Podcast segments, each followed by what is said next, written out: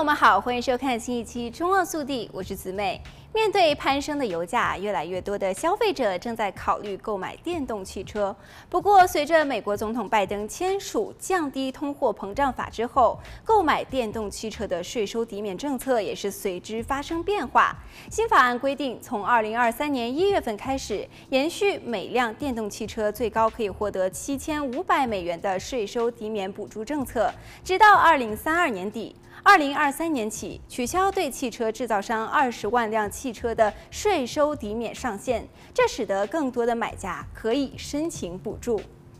但是申领的前提是新电动车必须是在北美组装，这意味着即日起，在美国、加拿大或是墨西哥以外组装的电动汽车将不再符合税收抵免资格。但在法案前就签署了电动汽车购买合同的车主，仍然可以获得税收抵免。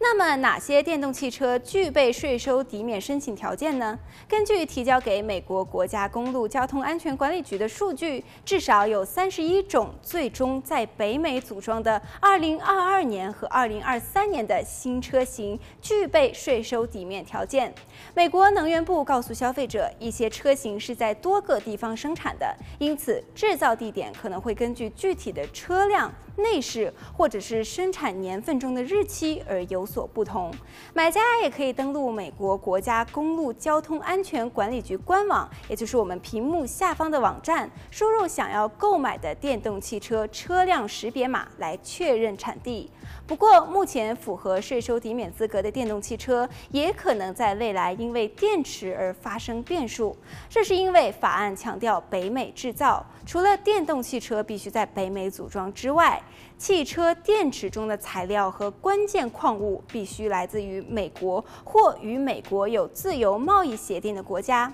法案明年生效后，电动车买家想要获得全额补助，所购买的车辆电池中使用的金属必须百分之四十来自北美。到二零二七年，这一要求的门槛将达到百分之八十，否则抵免金额将减半。与此同时，以价值为计算标准，电动车电池中的非矿物部件也必须有百分之五十是在北美制造或者是组装。这些要求将逐年提高，最终在二零二九年达到百分之百的北美制造。若不符合要求，剩余的补助也将失去。好了，本期节目到这里就结束了，我们下期再见。